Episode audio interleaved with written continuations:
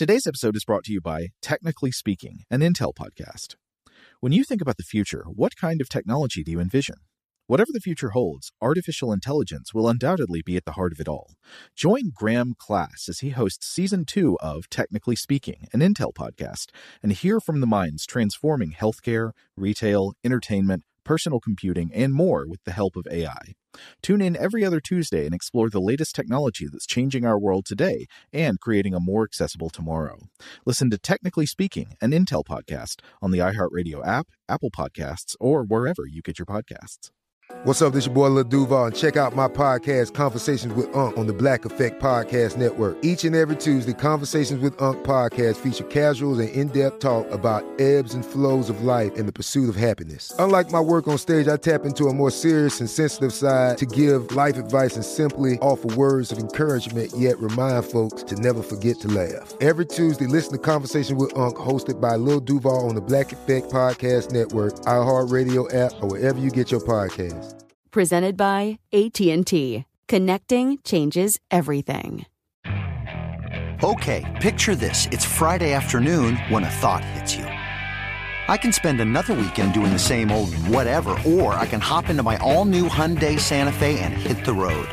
With available HTRAC all-wheel drive and three-row seating, my whole family can head deep into the wild. Conquer the weekend in the all-new Hyundai Santa Fe. Visit HyundaiUSA.com or call 562 for more details. Hyundai, there's joy in every journey.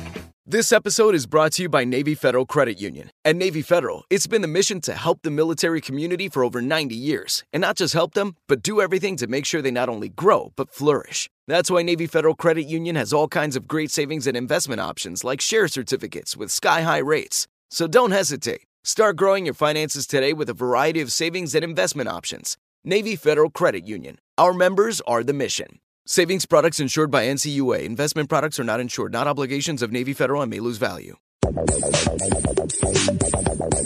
Welcome to Stuff to Blow Your Mind from HowStuffWorks.com.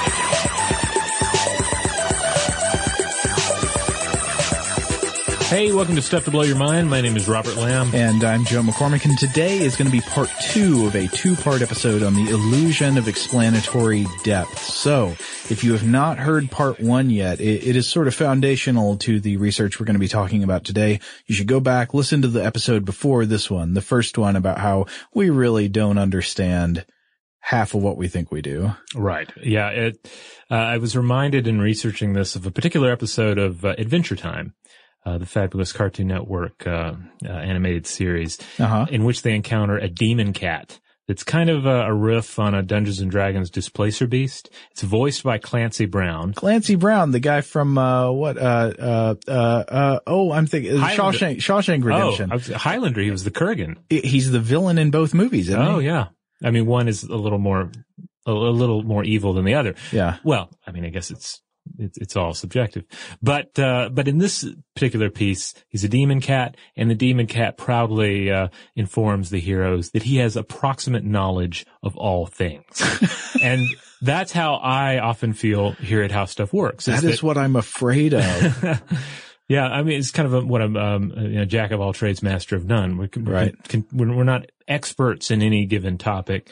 Uh, but we're continually uh, diving down, often rather deep, into a variety of topics. We have to be explanatory generalists, and yeah. it means, yeah, it means we we're we actually develop expertise in no one thing, except maybe, hopefully, in the process of explaining. But We'll see. I mean, that process is sticky enough as we discovered last time. So brief, brief refresher on what we covered in the last episode.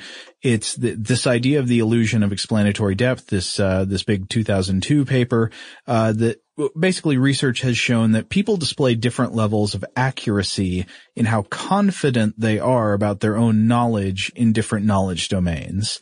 So that sounds kind of abstract, but here's how it means. People are pretty accurate in guessing how well they know narratives, like movie plots. Mm-hmm. You can be pretty accurate in saying, I, I think I know that about a four out of seven. And then you probably do know it about a four out of seven.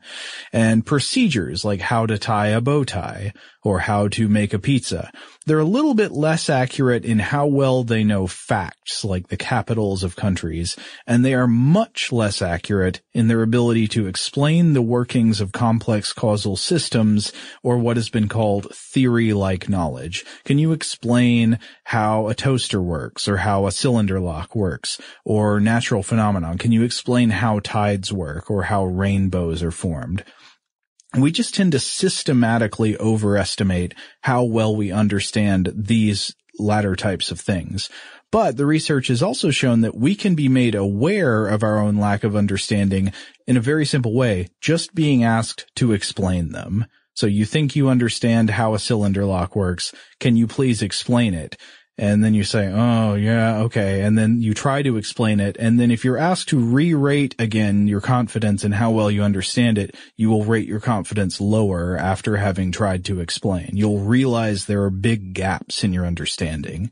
Yeah, I mean the the example that I threw out in the last episode was you something's wrong with the sink you get out your toolkit because you think you can fix it yourself, and then you quickly realize, oh, my understanding of how this sink works uh-huh. uh, is is not really sufficient for the for the task at hand. Yeah, whoops. I, yeah, you you realize you have uh, you've bitten off more than you can chew. Yeah.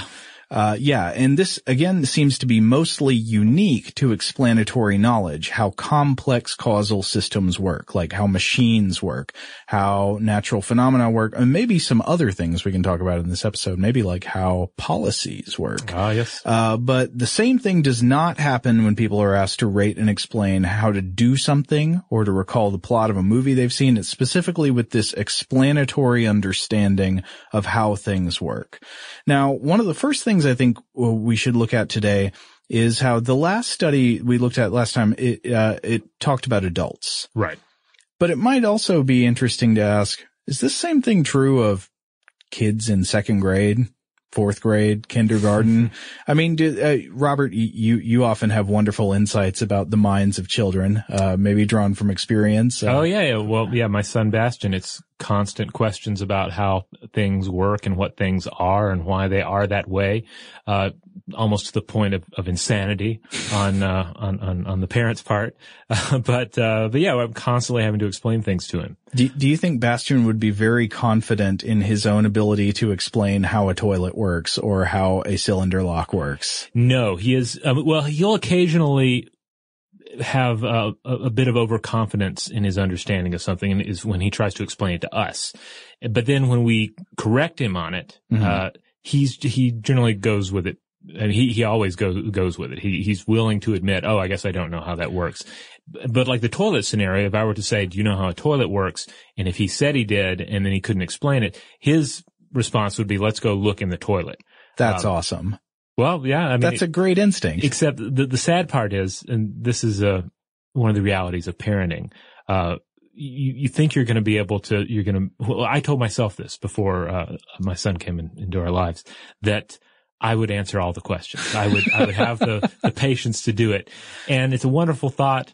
Uh, but the reality is you just don't, you, you, don't have the time. So if the toilet, for example, or necessarily always the understanding, right? Right. Well, but like with the toilet, the first two times he asked to look into the back of the tank to take the, the heavy top off and see the, the, the float system and all, mm-hmm. uh, I, I obliged because it was fun. But it, it comes up again and again. Hey, can we go take the toilet apart? And there's just often not time. Well, I think that is an admirable curiosity to see the guts of the machines that sustain our everyday lives. Uh, yeah, but so my question also would be, you said he, he's okay to be corrected when you tell him, no, that's not how something works. Here's how it works. Mm-hmm. D- does he, does he catch himself like, like was described in the uh, experiments here? If he's forced to explain, does he realize in the process of explaining that he doesn't know? Not necessarily. He doesn't really throw out a bunch of really robust explanations for things, mm-hmm. but he'll have this uh, sort of a, a rough one, two, three point explanation of something. Hmm. And sometimes the, he's pretty accurate. Uh, we have to say, oh, well, that is basically how this thing works. Uh, but other times we're like, oh, no, no, you're missing a, a, major component here. Well, I think he might be, might be falling in line actually with some research we're just about to look at. So one of the authors of the original illusion of explanatory depth study, uh, Frank C. Keil, uh, along with the psychologist Candice M. Mills, authored another study published in 2004 in the Journal of Experimental Child Psychology. And what they were looking for was to see if they could find evidence of the illusion of explanatory depth in children, the same way Keil and associates had found it in adults.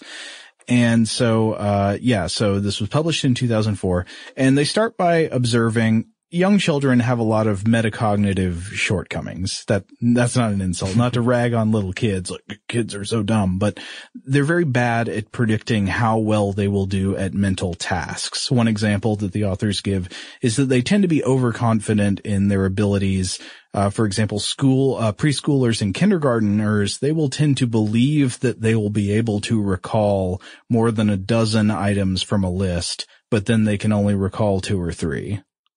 Yeah, I, I've encountered shades of this with, for instance, the question, Hey, if you go with us on this trip, will you be able to walk everywhere? Because daddy's not going to be able to carry you. Mm-hmm. And he might say yes. But then when it comes down to the actual walk, uh, he's asking to be carried. Yeah.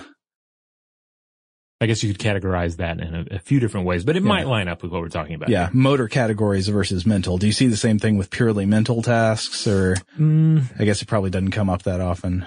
I guess not. I guess we, we tend to know what he's capable. I guess the, the, the thing that would come to mind would be a ability to set still and maintain attention on something. But it, it's difficult because we're, it's not like we're saying, Hey, you ready to go see the Nutcracker? and sit there for two hours and him saying, yes, of course, like we know he's not going to sit there for two hours. I'm going to have trouble sitting there and watching the Nutcracker for two hours. I guess for me, it would depend on how monstrous the costumes are.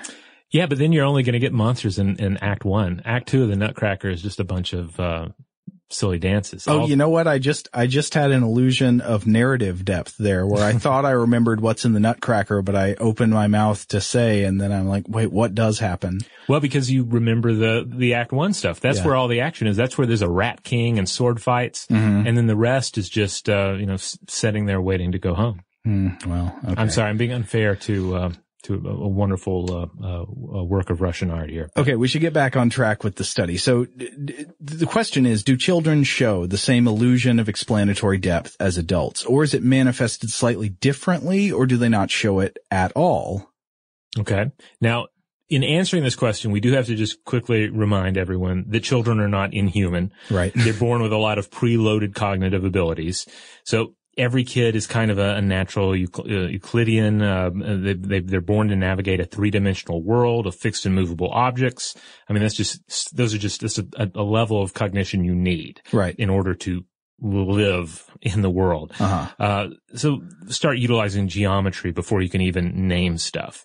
And then there's a, an innate understanding of basic physical laws. So only adults really believe in magic. Uh, uh, while a toddler will see right through all the, the supernatural. There's a, an MIT study even came out that found that young children understand that teleportation is not feasible. So the, the kids have to essentially they have to learn that kind of malarkey uh, over time, but they're they're they're born having a certain a certain uh, idea of how the world works in a very basic level. Well, I mentioned in the last episode the idea that in a lot of cases there is no such thing as magical causation. I mean, mentally, I'm not saying in the real world. Mm-hmm. I mean, even you, you're not able to imagine magical causation because if you're imagining causation, it becomes in some sense physical mm-hmm. and not magical. Magical just means like the blurring of the concept of causation. And so I wonder if, if what it is is that kids have this idea of causation and as they grow up, they learn to make an artificial distinction where there's this other thing, magical causation, which in fact is just not an intuitively real concept. Yeah, it kind of goes back to the helium balloon magic uh, example that I, I, I, shared in the last episode. Yeah. My son used the word magic to describe it basically is a descriptive term for something behaving in a way that, that that he did not predict. Yeah, it's cog- it's uh it's causally vague. Yeah. Yeah. Um, so yeah, so what happened in this experiment? Well, the experimenters used a modified version of the device test from the original research. If you remember from the last episode, uh, they wanted to, to test the illusion of explanatory depth and how well people think they understand devices from around their home, like a toaster or something like that. Mm-hmm. Uh, and they tested this in a group of kindergartners, second graders, and fourth graders. And then they also recruited adults to independently rate the explanations given by the children as a measure of sort of the directional accuracy of the children's adjustments of their own confidence after giving the explanations. So, uh, for example, the kids would give explanations of how a toaster works. And uh, because these were kids, this was done orally instead of written. So uh, I thought these were, were good enough to read maybe. Uh, kindergartner explains how a toaster works. You put something in it. I love it something you put something in it and then you press a button and then you press the button, push it down and leave it there and then it heats and then it comes up too. All right. Well, that's, okay. that's accurate. Yeah. Fairly accurate. Yeah. Not a lot of detail about the parts and what they do, but okay. Mm-hmm. Uh, second grader says, well, you put the bread in and you push this little lever down. So then there you go it'll heat rays inside and it'll make the bread really, really hard and stuff and it'll just pop out. Okay. And maybe a little better. And I, I wish I like worked in a restaurant now because I want, I would want to make that the terminology in our kitchen. Like, Hey, make that bread really, really hard. Call the heat rays.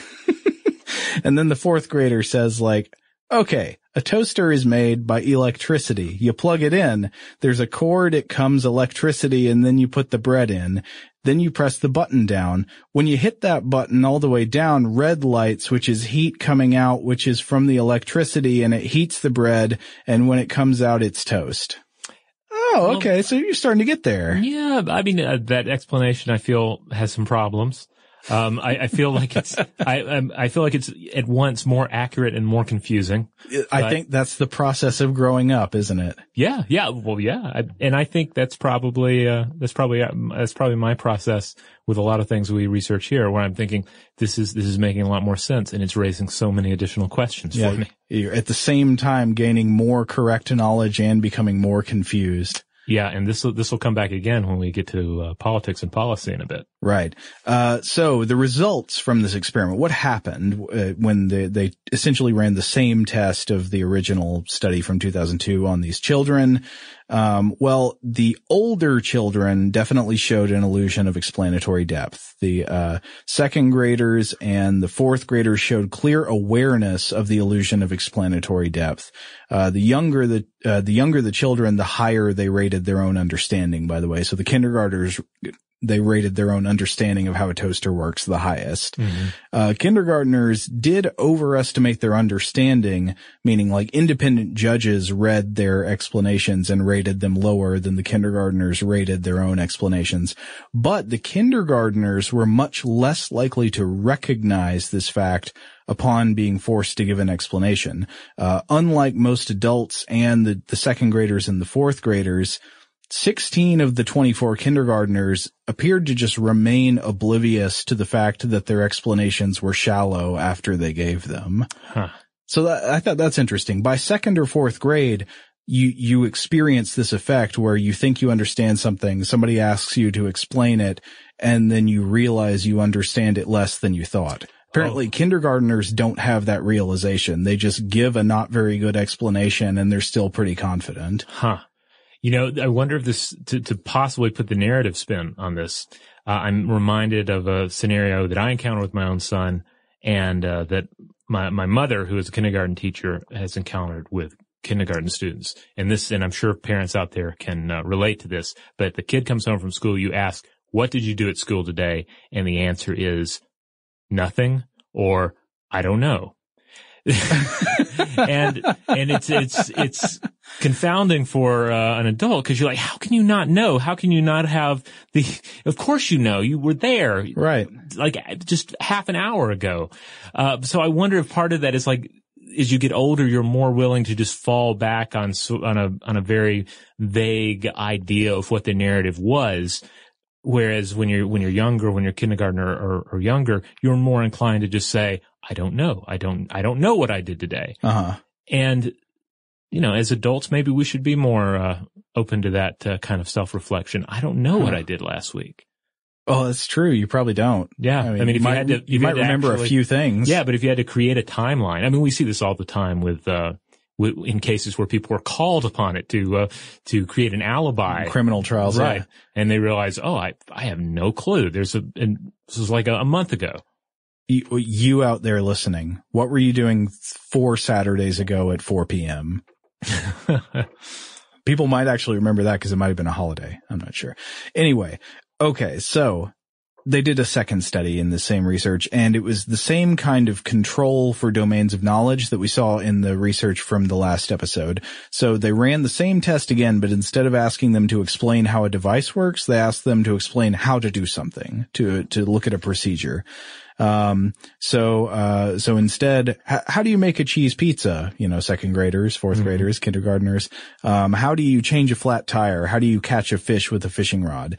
And the results were just like adults. The kids did not show the illusion of depth pattern for procedures. In fact, after giving the explanations, their ratings of their initial knowledge were adjusted upward. And that was the same thing we saw for adults. So kids and adults both they don't overestimate how well they know how to do things, though they might overestimate how well they understand how external things work. Okay. Well, that would, that would line up with, uh, with my, uh, relationship with Bastian because he'll say, he's more inclined to say, I don't know if it's what did you do today? But if it's something like how do volcanoes work, he doesn't really have a, a firm knowledge of how volcanoes work, but he, I'm, I'm sure he could go on and on about it. Right. Okay, so that's some more replication and some some things. It might give us some things to think about with uh, with the raising of children and and how we think about the education of our of our our, our young uh, members of our species. But we should look at the perhaps education of the adults of our species because adults they have the power to do things with their understanding of causal systems in the world. And in this sense, the illusion of explanatory depth could actually have many potential applications. For example, here's a very quick one. In marketing and consumer behavior, mm-hmm. uh, research indicates that people's willingness to spend money to buy a product, I, I, saw this reported in one of the papers we're talking about, their willingness to spend money on something is related to their belief that they understand how the product works. So given our differential understanding, uh, our confidence in understanding based on different types of knowledge domains, uh, and the fact that you can trigger people to realize their overconfidence by forcing them to explain it, that could have some real impact on stuff like marketing and consumer behavior. But another potential and probably much more important application would be in political extremism. Yes. So Perhaps a lot of you are like like me. Uh, I don't like to engage in political arguments, not with friends, not with family, uh, because arguing about politics is not it's not terribly fun for me personally. Usually uh, not terribly effective. Yeah, no one's mind is ever changed, especially like the more strongly the opinion. Mm-hmm. Uh, I wouldn't say ever, but almost never. Almost never. Yeah, yeah. I mean, it's nothing's going to really come of it. Uh, and there, you know, there's a good chance that the conflicting uh, argument here isn't even about the thing you're arguing about. Right. You know, it, there's some other underlying thing that, or some unspoken assumption about uh, uh, national character, human behavior, what have you. Yeah, the uh, the the the supposed issue under debate is actually just a battleground where you are confronting uh, people with with different I don't know, feelings about things. Yeah. Uh, different values that go unstated in the conversation. Yeah. And there's a good chance, and this go, this go, goes across all, as a bipartisan uh, observation. There's a chance you're not even arguing with that person. You're just arguing with essentially bullet points that were covered uh, by a media personality or or even uh, something that came up in a news article, and they're just kind of regurgitating the information. Yeah, th- this is one of my least favorite things about political debates is that we we tend to argue not with the person sitting across from us, but with people like you. Mm-hmm. Isn't that horrible? Yeah. You know, this is how people like you think, and I'm going to argue with people like you instead of with you. Yeah. And you just have Yooks and Zooks going at it there, talking about which side of the toast the butter, uh, goes on. And plus on top of all of this, of course, so often the topic isn't even that cut and dry. Right. I refer our listeners back to our episode on wicked problems. Right. Which gets into so, so many of the big problems in society are so complex that any attempt to correct them just creates more problems, etc. Right. Uh, it's it's a messy affair. Right. So where this ends up tying into our topic today, people like you and me, but especially those, uh, you might wish to avoid an argument with often hold extreme opinions about complex policies and they mistakenly think they understand uh, the causal processes underlying those policies. Oh yeah. Yeah. We, we have strong opinions about things even without really understanding those things super well. Yeah. Uh, understanding the uncontroversial factual character of those things, right? Yes. Like you might have a very strong opinion about Medicare. I don't know. I just made that up because it's a complex government instrument. Mm-hmm. Um, but if somebody asks you to explain how Medicare works, you'd be like, well, um, there's the government and you, you know, whether you're pro or, or pro or against, you know, we, we just, we it, it's much easier to generate an opinion than it is to comprehend a complex causal system. Right. Like I, am always reminded, just in politics, with politics in general, but especially on this topic, I'm reminded of the the Simpsons uh, Treehouse of Horror episode in which the the aliens, Kang and Kodos, uh, replace Bill Clinton and Bob Dole during the 1996 election. It's one of the finest moments in the history of The Simpsons. Yeah. Is that, uh, that there's, episode. There's that wonderful moment where I believe, believe it's Kang, um, and I forget which. I think he's pretending, he's, I think he's pretending to be Dole. Okay. And he says, uh, he, he proudly announces in the, I think they're doing a debate, and he says, abortions for all. Boo! He says, very well, no abortions for anyone. Boo! And then he thinks, he says, uh, abortions for some, miniature American flags for others. And that, that tends to go over. Yeah, the crowd is pacified. Now, now Kang had an excuse for not understanding the human complexity, right? Because he was a, a, a tentacled alien. Uh-huh. Uh, not every political candidate has uh, that handicap uh, on their performance, but but each attempt here by Kang at policy seemed like a decent solution. Mm-hmm.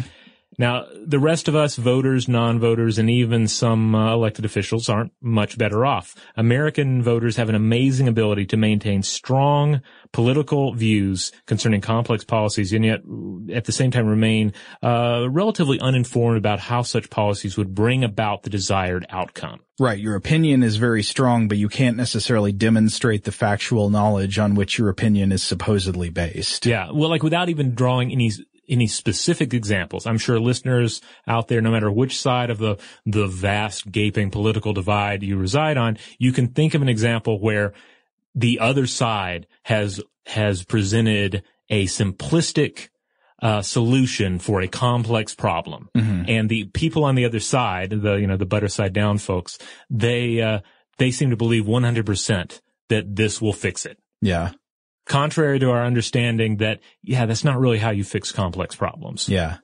And given the grammar of what you just said, of course, your side does that too. Right. So what's going on here? Uh, I mean, you can't just say we're dumb Americans brainwashed by reality television because that too is boiling it down to a rather simplistic approach. And in this, we get into the idea that maybe it is the illusion of explanatory depth. Yeah, that that could be contributing to this type of uh, extremist opinion holding. Right, and so that's where this paper comes in. 2013, published in uh, Psychological Science. Political extremism is supported by an illusion of understanding, and this was by Fernbach, Rogers, Fox, and Sloman. Mm-hmm. So what did they do in this experiment? Well, they set out to see if people really do have unjustified confidence in their understanding of complex politics and to see if this is, this in turn contributes to polarization. Mm-hmm. Uh, it's the the same premise that we've been talking about, except with uh, uh, causal systems instead of machines. Okay, so the, or well, it would be a different kind of causal system, mm-hmm. right? It'd be so policies or uh, proposals for uh, things that should be done in a country, things that are in their own way ki- a kind of machine, but they're not a physical device or a natural phenomenon. Right and this in turn would affect preferences and behaviors. So if this is all the case, if we can really look to explanatory depth uh, for a solution here, then merely asking people to explain the mechanisms behind their policy uh, ideas would decrease their sense of understanding in those of those ideas and force them to express more moderate political views. So this would be just like the Kang scenario, yeah. where Kang says abortions for all, and he's immediately shouted down, and he realizes, whoa, maybe I don't have a handle on this uh, human abortion topic quite like I had. I better go in the opposite direction. yeah, uh, yeah, and it leads to this correction effect. Now, part of what they're saying also is that they're drawing on this idea that decreasing a person's subjective sense of understanding mm-hmm uh, on a topic will actually lead to moderation. And uh, so th- this is drawing, of course, on the research on the illusion of explanatory depth, but also they mention that it's drawing on research that they cite giving evidence that, quote, people are more likely to change their attitudes about a policy when they have less confidence in their knowledge about it. Right. You're mm-hmm. more likely to change your opinion when you're less confident that you know about the subject of the opinion. Right. Note the opera, operative word here is confidence when they have less confidence in their knowledge, not when they actually have less knowledge. It, this, it doesn't address how much you actually know. But if you don't think you know as much about the subject, you might be more persuadable on your opinion about that subject. Right. Uh, and this is the same gap explored in the illusion of explanatory depth research. So th- that's the basis of their uh, their investigation. And uh, the researchers went into this realizing that this theory, and, and they'll we'll talk about this uh, in, in more depth here, but they realized that this kind of runs counter to research that had previously shown that people tend to double down on their crazy ideas, their extreme ideas, when confronted about them. Yeah, sort of the the backfire effect. You right. might have heard about this in politics. If somebody uh, somebody has an extreme opinion or has an opinion at all, and you try to present them with counter evidence against their opinion, or ask them to state reasons for their opinion, or do any kind of confrontation like that, people tend to become more extreme. Right. Uh, an example that has been brought up before is, uh, is, is, when someone is, is conned by a con artist. Oh yeah. Uh, and you would think, oh well, you, the, the con artist has been denounced. You should, you're going to denounce them too, right? Right. Depending on how much effort they put into uh, supporting the con artist, though, they might just double down completely and say, no, they're absolutely right. This yeah. is this is complete malarkey you're throwing out here. Yeah. Well, I mean, in that case, there's also a sunk cost fallacy involved. Mm-hmm. Like you've you've thrown in with right. a, with a con artist,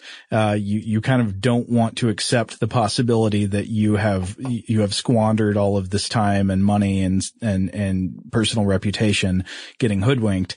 Uh, so you, yeah, you, you, pretty much have no choice. You've got to double down. You've got to yeah, make you bought the true. bumper sticker. Yeah, what, what, how it's not coming off. Right. Uh, so yeah, so often people, uh, it, it's hard to talk somebody out of an extremist position. Confrontation often just leads to them either staying where they are or becoming more extreme. So the real question is, can we exploit the, the illusion of explanatory depth? Uh, the fact that, uh, showing people, asking people to explain makes them realize that they understood mechanistic processes less than they thought. Can that perhaps change people's opinions? Well, let's take a quick break. And when we come back, we will see if uh, there's, if this holds any water at all.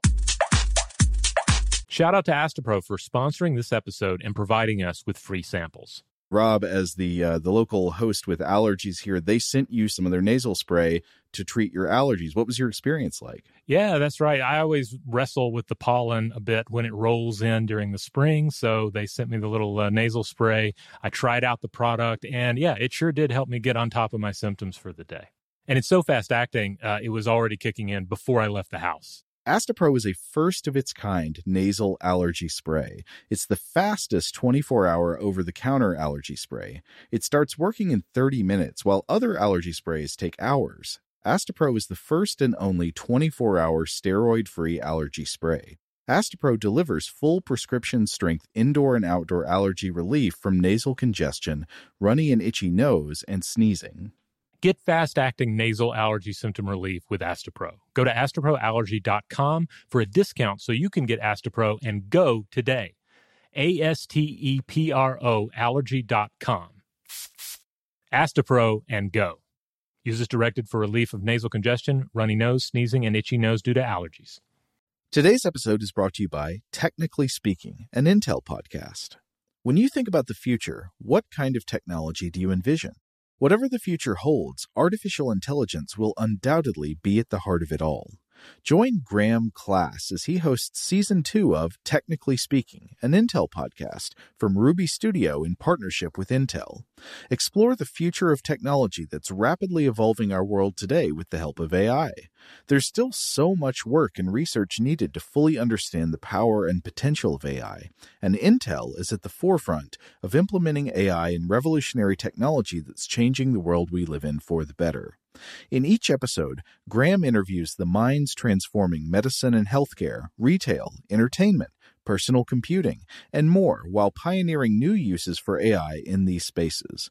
Tune in every other Tuesday and explore the latest technology that's changing our world today and creating a more accessible tomorrow. Listen to Technically Speaking, an Intel podcast on the iHeartRadio app, Apple Podcasts, or wherever you get your podcasts. Today's episode is brought to you by eBay. eBay Motors is here for the ride. Remember when you first saw the potential? And then, through some elbow grease, fresh installs, and a whole lot of love, you transformed a 100,000 miles and a body full of rust into a drive that's all your own. Look to your left, look to your right. It's official. No one's got a ride like this. There's nothing else that sounds like, feels like, or looks like the set of wheels in your garage. With over 122 million parts, you can make sure your number one ride or die stays running smoothly so there's no limit to how far you can take it. Brake kits, turbochargers, engines, exhaust kits, roof racks, LED headlights, bumpers, whatever your baby needs, eBay Motors has it. And with eBay Guaranteed Fit, it's guaranteed to fit your ride the first time, every time, or your money back. Plus, at these prices, well, you're burning rubber, not cash. Keep your ride or die alive at ebaymotors.com. Eligible items only. Exclusions apply. Today I'm going to give you some straightforward advice on how to deal with naughty kids. How about instead of timeouts, time ins? Time for you to start paying some bills. I'm JB Smoove, and that was a full episode of my new podcast, Straightforward, inspired by guaranteed straightforward pricing from AT&T Fiber. Get what you want without the complicated. AT&T Fiber, live like a gigillionaire. Available wherever you get your podcast. Limited availability in select areas. Visit AT&T.com slash hypergig for details.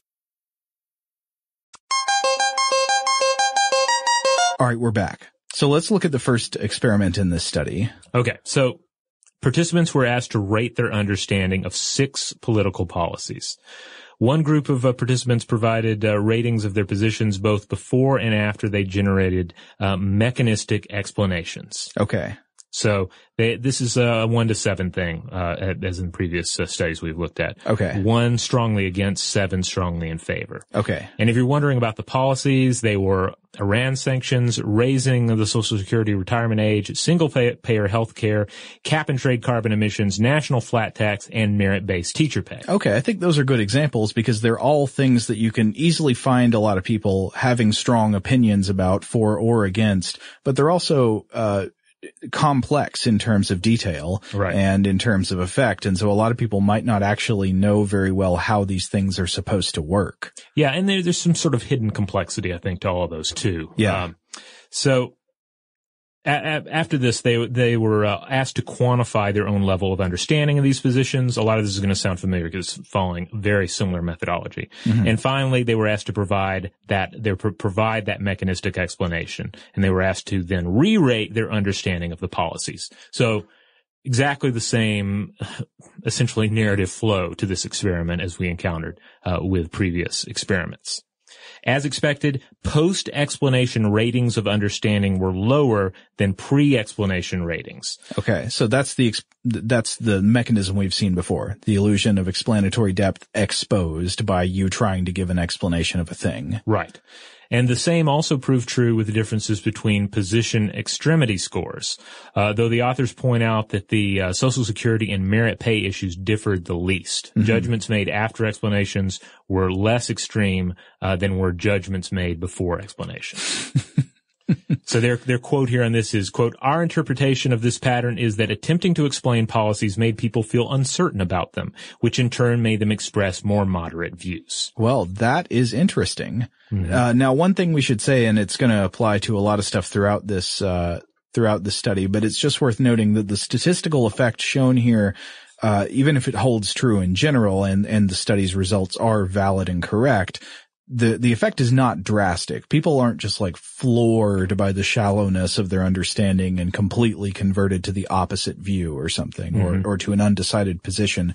But it is appearing to show a modest moderation effect. People reduce the extremity of their opinion. Now, one question that remained uh, here for the researchers was, are we sure that it's uh, it's their attempt to explain the mechanistic explanation at work here and not merely reflection, greater consideration of the topic. Right. So what if instead of making them explain the mechanics of uh, raising the Social Security retirement age, what if we just ask them to talk about the idea of raising the Social Security retirement age? Would that do the same thing or mm-hmm. give their reasons or something like that? All right. So that's where experiment two comes in. Similar approach, except one group was asked to explain why they held the positions this, uh, you know, as prior research has suggested that when people think about why they hold a position, their attitudes tend to become more extreme. Right. The researchers predicted less attitude moderation in the explain why group rather than the explain how group. Mm-hmm. And uh, this is what they found. They said, quote, experiment number two replicated the results of experiment number one and showed further that reductions in rated understanding of policies were less pronounced among participants who enumerated reasons for their position than among participants who generated causal explanations for them. Okay. So, uh, stating the reasons why you think that we should or shouldn't raise the social security retirement age, that moderates your position less, you know, uh, but explaining how that process would work moderates your position more. Right. Now, they didn't find that enumerating reasons for supporting position led to an increase in extremism. They, right. They said, although an analysis of individual reasons suggests that it did increase overall attitude extremity when participants provided a reason that was an evaluation of the policy. Okay. So that's sort of also not going along with some previous research that right. said that if you give reasons why you feel a certain way, that makes your opinion more extreme. Yeah. That, that wasn't found here. Right. Now I'm reminded in all of this of a moment in the, the wonderful 1985 film Return of the Living Dead. Oh, it's one of my favorites. It's just wonderful. Clu Gulager, uh, zombies. Yeah. Fab, fabulous film. Uh, yeah, one of the best zombie films. The zombies talk in this. Yeah, th- that's what makes this one unique. Mm-hmm. I mean, the zombies actually start speaking. They're not especially profound, or maybe they are. I don't know. Uh, yeah, the zombies can talk. And so Robert, you, you were thinking of this particular scene where they interrogate a zombie. Yeah, there's a character named Ernie and he has like a half of a zombie on the table there and he's, he's asking it questions and he says, uh, can, uh, you can hear me? Yes. Why do you eat people? Not people, brains. Brains only? Yes. Why? The pain. What about the pain? The pain of being dead. It hurts to be dead? I can feel myself rot. Eating brains, how does that make you feel? It makes the pain go away. okay, wait a minute. So it, they're interrogating. They're, they're, almost like, could you, could you reduce the extremity of the zombie's position by forcing them to give a mechanistic explanation of how eating brains reduces the pain of being dead? Uh, maybe, but here in this case, it, is the zombie really explaining? I don't know. It's, it's the zombie's forced to provide some level of self-reflective explanation of its hunger for human brains, but it's not really mechanistic. It's, yeah. it's merely an explanation of really why the zombie holds the position that it does. So if it's, if it's just giving reasons, it might be staying where it is or actually becoming more extreme. Yeah. So maybe what you should do if you want to get moderation in the zombie is get the zombie to explain the I don't know, the biological process by which eating brains reduces the pain. Yeah. Explain to me how that could possibly work, zombie, because, because I'm drawing a blank and then present it with a nice, uh, you know, soft, uh, pre-shaved, uh, forehead. Yeah. And see if it goes after the brain meat. It might be a little less likely. Who knows? Well, that brings us to experiment three, uh, outside of the zombie film. Um, because you know we can we can go back and forth on whether the zombie will eat the brain, but more uh, important here would, would be would the reflective voter vote differently based on everything? Might they choose to donate differently to campaigns or organizations? Okay, so this is tracking the fact that just how extreme you report your position is might be different than what you would actually do based on your political feelings. Yeah, yeah. So the same steps were taken in, as in the previous two experiments, only this time the subjects were asked at the end of the experiment to choose whether or not they would donate a bonus payment to a relevant adv- advocacy group. I believe the bonus payment was 20 cents. And they found that yes, attempting to create a mechanistic uh, explanation resulted in a less likelihood of putting money behind that uh, uh, that cause via a donation. Okay, so if you are strongly against uh, the flat tax, mm-hmm. and then you are asked to explain how the flat tax would work, and, and you have to give that mechanistic explanation, you're less likely to donate money to organizations that advocate against the flat tax than someone who was against it and didn't have to explain what their, uh, what, how it worked. Yeah. It would be like if, I don't know, let's say you're in ancient Egypt and, uh, a pharaoh says, we're going to build a pyramid. Yeah. And this is going to solve our problems. And you're like, yeah, build that pyramid. I'm in 100%. I'm going to donate, uh, you know, X amount of labor or whatnot. Uh huh uh, and then, but if you were asked, actually, can you explain how building this pyramid is going to help, uh, everybody out? And then you draw the blank and then you think, well, maybe I'm not going to donate as much of my, my service here. Now I wonder there because if, if you say how the pyramid's going to help people, that seems like that may introduce some value judgments. Uh, well, but that, it, that might undercut the mechanistic explanation effect. Well, yeah, I guess I should be more clear and say that, uh, explain how the how the building of the pyramid is going to achieve the stated goals. Yeah, what what will it do? Yeah. And uh, you know, and, and if the, the answer is not that compelling or it seems more complex uh, mm. than one has the grasp of, then yeah, it might make you a little less uh, supportive of it in in deeds, action, or certainly money. Yeah, though I would also certainly guess, just intuitively, that mechanistic explanations of how something will work are different than mechanistic explanations of a something that already exists, either in terms of proposition as a policy mm. and is written down, uh, or something that exists in nature or is an artifact. Yeah. So in this study, they said they summarized it at the end by saying explanation generation will by no means eliminate extremism, but our data suggests that it offers a means of counteracting a tendency supported by multiple psychological factors. Yeah. And that tendency, of course, is political extremism. Right. Yeah. Which is ultimately heartening yeah. because it, it gives us the message that, hey, if you don't want people to hold ridiculous extreme, uh, views on things that are ultimately going to be hurtful and harmful and not, and, and, and nothing good is going to come of it. It's not actually going to help any of the problems they're attempting to solve. It's a matter of education. It's a matter yeah. of getting people, presenting people with facts or at least uh, not even that, but just making no. them question. Yeah, not presenting them with facts, just asking them to explain the not not the uh, politicized parts, but the pure mechanical parts of how what they're saying will work. Yeah, to just think about it. think about the the topic. Yeah. Think about this proposed solution and, and the problem that it's supposed to solve, and ask some critical questions. Yeah. Critical thinking. Who would have thunk it? All right, we're going to take a quick break, and when we come back, we'll look at a couple more topics uh, before we wrap up our discussion of the illusion of explanatory depth. Today's episode is brought to you by Technically Speaking, an Intel podcast. When you think about the future, what kind of technology do you envision? Whatever the future holds, artificial intelligence will undoubtedly be at the heart of it all. Join Graham Class as he hosts season two of Technically Speaking, an Intel podcast from Ruby Studio in partnership with Intel. Explore the future of technology that's rapidly evolving our world today with the help of AI. There's still so much work and research needed to fully understand the power and potential of AI, and Intel is at the forefront of implementing AI in revolutionary technology that's changing the world we live in for the better. In each episode, Graham interviews the minds transforming medicine and healthcare, retail, entertainment, personal computing, and more while pioneering new uses for AI in these spaces. Tune in every other Tuesday and explore the latest technology that's changing our world today and creating a more accessible tomorrow. Listen to Technically Speaking, an Intel podcast on the iHeartRadio app, Apple Podcasts, or wherever you get your podcasts. Today's episode is brought to you by eBay. eBay Motors is here for the ride. Remember when you first saw the potential? And then, through some elbow grease, fresh installs, and a whole lot of love, you transformed a 100,000 miles and a body full of rust into a drive that's all your own. Look to your left, look to your right. It's official.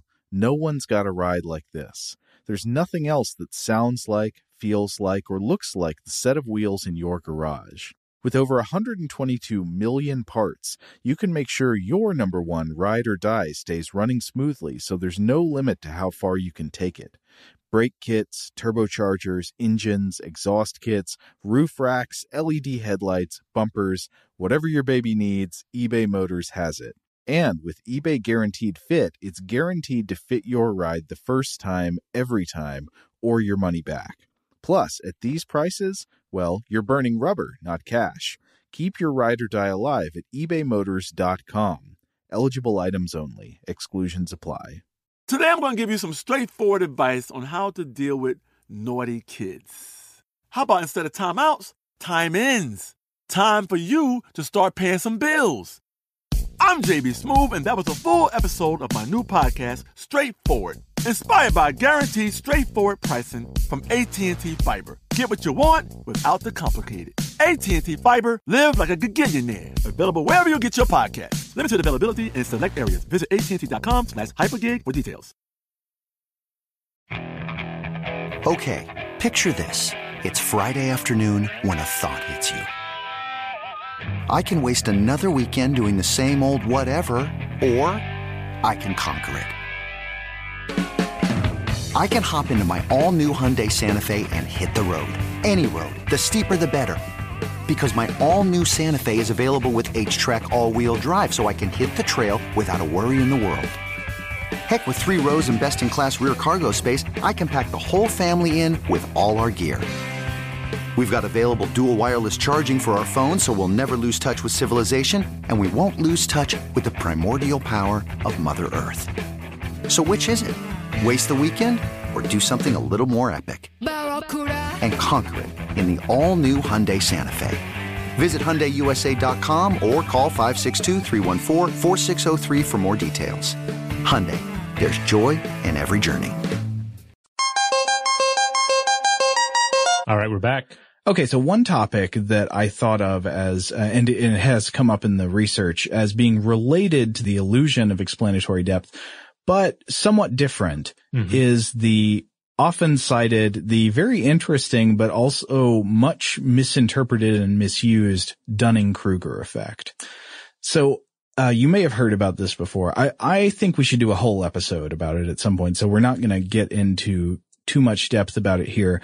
Um, but it's one of those things that I find very interesting, but I'm also very annoyed by much of the discussion about because a lot of it I think boils down to uh, people like this effect too much. It's, it's very interesting in reality, but a lot of people, uh, seem to like to bring it up in a way just to show that they are mentally superior to others. Yeah. Now, if you're out there and you're, and you're, as you're saying to yourself, I don't actually know what this is, uh, don't feel dumb about it. I actually did, wasn't super familiar with it uh, prior to research for this episode.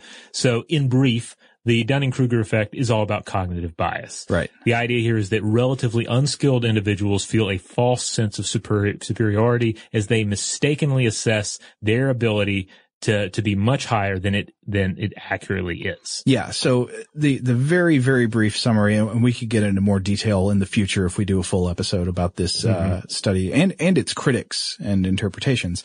Um, but the basic idea is that people who are very unskilled at a particular type of task tend to judge their own abilities way higher than they are because being unskilled at the task usually comes along with a lack of metacognitive ability. In other words, unskilled people tend to be not aware of how unskilled they are and underestimate the level of expertise required it takes to do it, uh, that is required to do something well. Yeah, and this was first observed by the well, the study authors uh, David Dunning and Justin Kruger of Cornell University in 1999. Yeah, they said, uh, "quote We propose that those with limited knowledge in a domain suffer a dual burden. Not only do they reach mistaken conclusions and make regrettable errors, but their incompetence robs them of the ability to realize it." Right As you said, though, here's the thing. It's very easy and very appealing to throw the Dunning-Kruger effect, effect around willy-nilly at everyone you don't like, you don't agree with, anyone who seems to be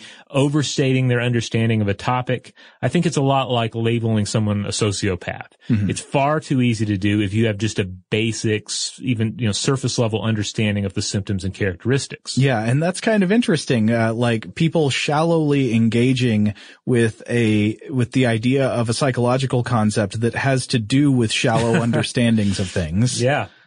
Yeah. The, the, the, uh, the, the Dunning-Kruger effect lines up with the illusion of explanatory depth and runs contrary to, to it, but it's also susceptible to misuse in part because we suffer from the illusion of explanatory depth on the topic. yeah, well, I think we should definitely come back and do a whole episode about this, uh, about this subject sometime in the future, especially because I've read some interesting criticisms of the Dunning-Kruger effect mm-hmm. and how it's applied and, and how, uh, it might not be all it's cracked up to be. It's almost as if a simplistic explanation for human behavior, uh, uh, might have some faults with it. Yeah, well, I don't want to entirely knock it either because I, I do think it's interesting research and mm-hmm. and it uh, deserves our attention. So, but but this seems to be the uh, this is the way things go. If you have a, a, a a well, let's not say simple, but let's say if you have a a nice streamlined theory for why people do the stupid things they do, um, it's probably a little more nuanced but but they, but it at least gives us the, the, wonderful things about these theories is they give us a starting point for the discussion for the further discussion mm-hmm. of that thing. It's like like nailing a, a, a metal stake into the side of a mountain when you're climbing. Uh, oh, it's yeah. not the only you're gonna have to you're gonna have to hammer in more stakes to make it to the top. But uh, but but this is how you scale the mountain of ignorance. That's a that's a nice analogy, Robert. Oh well, thank you. We're always scaling, aren't we? Scaling, never reaching the top. Wait, no, sorry. If it's the mountain of ignorance, maybe we start at the top when we're trying to climb down without falling off of a precipice. Yeah, I don't know. I'm thinking of a divine comedy uh, version of that. Oh, the, the Purgatorio. Like Purgatorio. Yeah. Okay, so last thing I think we have to do is uh, offer our own, just based on our reading and our our opinions, a a list of advice on how to avoid illusory understanding. Now, this is not like, this is not like a doctor approved list. Uh, mm-hmm. There is, as far as we know, nobody has come up with a foolproof way to keep yourself from overestimating your understanding of how things work. But Robert, I think you and I can get behind a few recommendations coming from us non-experts on this subject. Yeah, just ways to remain conscious of how the brain works. First thing I would say is that there's some slight evidence that simply being aware of the illusion of explanatory depth does not destroy our susceptibility to it. That's important to remember. Just because mm-hmm. you know about it now doesn't mean you're immune to it.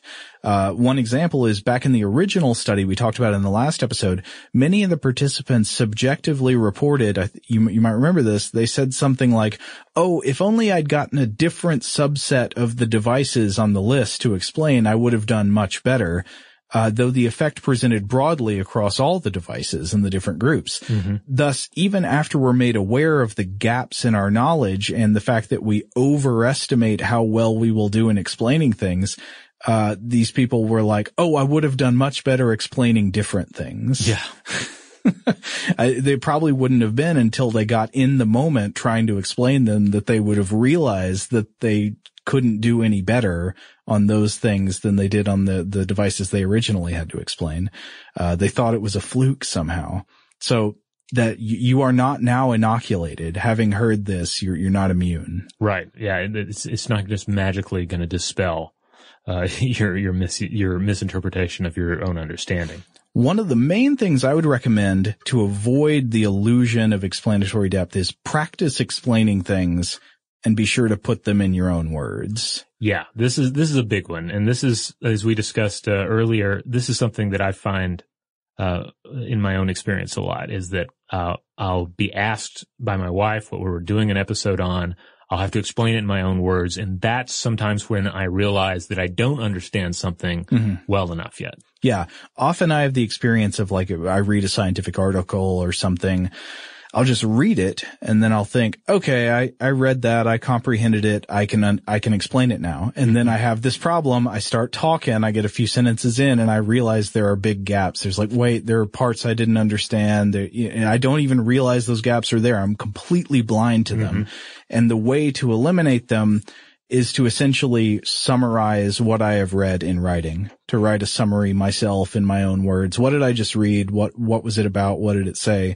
And then the gaps in my understanding become clear and I can fill them in. Uh, so I, I think that helps a lot in becoming aware of the limitations of your own knowledge and comprehension. One of the things coming from the interpretations of the uh, the researchers themselves is be wary of mental animations mm-hmm. if you're imagining how something, especially something physical, works. Uh, just because you can play a cartoon in your head of how this device works doesn't mean that the cartoon you're playing in your head actually makes causal sense your the imagination idea you have of something is not constrained by the laws of physics and reality is. So we're very apt to run a mental movie of how a can opener works or something that makes sense in our imagination. And it's not until we try to explain it that we realize that we're, we're missing parts and it wouldn't actually work if we tried to put it together the way we're imagining it. One more I would say is be wary of labels and vocabulary. This came up in the first study also. Mm-hmm. Just because you know the name of components doesn't mean you understand what the components actually do. Yeah, and I think that that also applies to like I, I didn't think of this earlier, but but now it's occurring to me: business jargon and terminology. Oh, you know, sort of the the synergized backward overflow kind of thing, where you end yeah. up throwing around these terms for things that that maybe have definite meanings, but uh-huh. then they lose. They're stripped of those meanings through uh, repeated use, and they just become uh, kind of just pointless m- mantras that are that are uh, you know, thrown back and forth. You know, with business terminology, I think it, we talked about this in our euphemisms mm-hmm. episode where, where I think a lot of the business jargon, uh, kind of avoids saying bluntly things that would not sound so pleasant if you said them bluntly. But mm-hmm. another thing that I think it maybe does is helps give us an illusion of understanding of the workings of complex systems that are actually, I mean, a business is a complex system. Yeah. It's a machine. It's hard to understand how all the parts are actually working and even harder probably to predict its behavior. But if you have technical sounding names for things and you know lots of, uh, domain specific labels for business terms and business phenomena, it might help give you a sense of understanding and control over a thing that is actually a wild dragon and you're just riding it. Yeah. And then finally, th- this one might sound kind of weird, but, uh, just stick with me for a second here. I, w- I want to see how well this would work. What about trying to embody the causality of a process you're trying to describe? Um, so when people are trying to describe processes of things that they know how to do, procedures, you know, how to do something, they generally understand pretty well how, uh, how, how well they can explain it. They're pretty accurate, but not so with explaining external, uh, events or external devices like how a camera works. Mm-hmm. So I wonder if that would change if when you're trying to understand how a camera works, you imagine yourself as the light entering the lens and, and you sort of walk through the process in an embodied imaginative state, like going to all the places and inside the device and seeing what happens to the energy and the matter there. I don't know if that's really possible. Maybe that's just a really harebrained idea, but I wonder if that would actually make a difference. Uh, well, I'm not sure about with the, with the camera, but I think that there's this is very valid with human anatomy. Yeah. Uh, or at least I found that in in past episodes that I've I've done and articles that I've I've written that have to do with uh, the functioning of various organs and systems. I always fall back on the uh, fantastic voyage scenario or the inner space scenario of the miniaturized submarine yeah. inside the human body because it does, it, it does put me there. It transforms a distant, you know, small system into a place that I can envision myself. Mm-hmm. And that does help. In, in my situation, anyway, it, it helps me understand it. Like it, it can sort of mentally transform an external process into a procedure. Yeah. Yeah, I wonder about that. It might help. It might be worth a try. Yeah. Who knows? Uh, in all of this, I, I, can't help but be reminded of a, a, a, a much touted uh, quote from Timothy Leary. Of course. Um, uh, most of you've probably heard this one before, but I think it bears repeating because it lines up directly with what a lot of we're talking about here. It said to, to think for yourself, you must question authority and learn how to put yourself in a state of vulnerable open-mindedness, chaotic, confused vulnerability to inform yourself. It's, I mean, I guess maybe what that would mean in this context is, um, is I mean, wanting to understand the causal mechanisms by which things work, but also just recognizing and sort of accepting that where you haven't forced yourself to make an effort to understand things explicitly, you're going to be relying on more magical understanding than you realize. Yeah, I mean, the, the, in my, in my own handling of uh, of topics uh, here at work, I I I've tried to to put myself in, in, in that space, you know, and realize that, you know, however I think something works might not actually be uh, accurate. Uh, that there, there may be more to it. I mean, it's kind of like the can opener analogy you keep mentioning. Yeah. Uh, the, the, uh, that shows up as an example in these studies. Even as you're mentioning it, I feel, on one hand, I feel like I know how a can opener works. Uh huh. It's the, you know, the little tooth of metal sticking in there and then you, you know, I can picture the scenario. Yeah. I have the mental uh, imagination and I, well, maybe I, you do understand. And I feel like I probably do, but then on the other hand, I'm willing to, I'm willing to admit that maybe there's something I'm missing. Uh-huh. Maybe there's an interesting physical property to the can opener or there's a, there's some, some sort of quirk of physics at work. There's something. Maybe there is some mystery to the can opener and I, and I want to know more and therefore I'm willing to admit yeah, I might not have the can opener down as a, as a human technology. Well, I think in this case, uh, probably the best strategy for life is to, uh, take a cue from your own stories, not, not from yours, but to go open up the toilet and see what's inside. to, to, to, you know, uh, interact with the mechanisms that we think we understand. Always try to open them up and see what's happening. Mm-hmm. Yeah. Yeah. Get hands on with it. One last thought that I thought might be interesting to, uh, to bring up is that what is the biological origin of illusory understanding? Like, would, would we say that it's just a cognitive quirk that sort of it's a byproduct of other cognitive systems that we need in order to survive? Or should we think of it as, well, you know, most of our traits are in some sense selected for, evolved it is the illusion of explanatory depth an evolved trait? Is it something that has some kind of value in our lives? Um, and, and is it a necessary part of our minds, a, a trait with real survival value?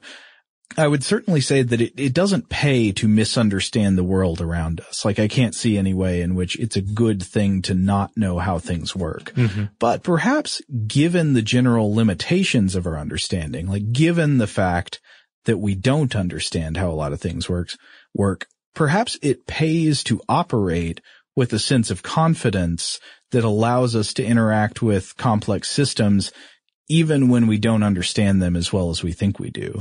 Well, it's like learning to use, let's say learning to use a computer. Yeah. Like one of the, the problems that I've encountered before with, with individuals, uh, you know, particularly like older family members, uh, like they, they, they're scared of the computer. They're scared of doing something wrong. Yeah. They don't have the, the blind confidence that is necessary to just jump in there and make mistakes. Yeah. And so I wonder if maybe that kind of blind confidence is actually a trait that's selected for. And it has, maybe it has a lot of bad consequences. Maybe it leads to political extremism when we think we understand how complex social phenomenon and government instruments work better than we actually do. Maybe it leads to misunderstanding of how our technology is really functioning and, and trouble with how to fix it, you know, over all kinds of problems like this. But if we didn't have this trait, if we didn't have this overconfidence about how well we understood things, we might just be paralyzed. Maybe Yeah. we couldn't interact with the world because we would never have enough, uh, have enough boldness, have enough heart to just leap into things and live. Yeah, we wouldn't be foolish enough to be brave. Yeah. No, just, just something to think about. All right. Well, hey, think about that, everyone. And in the meantime, while you're mulling that over, you can head on over to stufftoblowyourmind.com. That is our homepage, our mothership. You'll find all the podcast episodes dating back to the very beginning of time. You will find uh, blog posts, videos. You'll find links out to our various social media accounts such as Facebook, Twitter, Tumblr, Instagram, and who knows what else.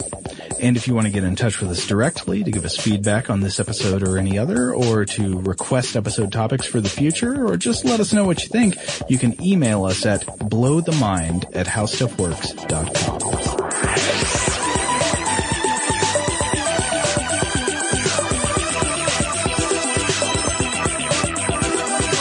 For more on this and thousands of other topics, visit howstuffworks.com.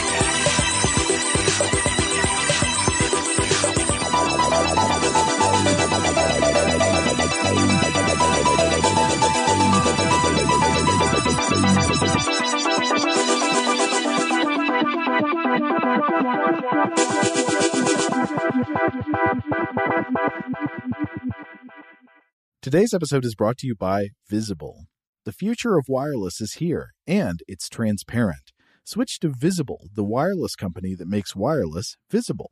Get a one line plan with unlimited 5G data powered by Verizon, just $25 a month, every month, taxes and fees included. No hidden fees, no surprises, no, really. What are you waiting for? Get with the times and switch to Visible at visible.com. Monthly rate on the Visible plan for data management practices and additional terms, visit visible.com. This is Malcolm Gladwell from Revisionist History. eBay Motors is here for the ride. With some elbow grease, fresh installs, and a whole lot of love, you transformed 100,000 miles and a body full of rust into a drive that's all your own. Brake kits, LED headlights, whatever you need, eBay Motors has it. And with eBay Guaranteed Fit, it's guaranteed to fit your ride the first time, every time, or your money back. Plus, at these prices, you're burning rubber, not cash. Keep your ride or die alive at ebaymotors.com. Eligible items only, exclusions apply. Okay, picture this. It's Friday afternoon when a thought hits you. I can spend another weekend doing the same old whatever, or I can hop into my all new Hyundai Santa Fe and hit the road. With available HTRAC, all wheel drive, and three row seating, my whole family can head deep into the wild Conquer the weekend in the all-new Hyundai Santa Fe. Visit HyundaiUSA.com or call 562 for more details. Hyundai, there's joy in every journey. Xfinity has free premium networks for everyone this month, no matter what kind of entertainment you love. Addicted to true crime? Catch killer cases and more spine-tingling shows on A&E Crime Central. Crave adventure? Explore Asian action movies on Hi-YAH. Searching for something extreme? Check out skating, snowboarding, and more on Fuel TV Plus, the global home of action sports. And find crowd-pleasing bops on iHeartRadio's Hit Nation playlist. There's new free shows and movies to love every week. Say free this week in your Xfinity voice remote.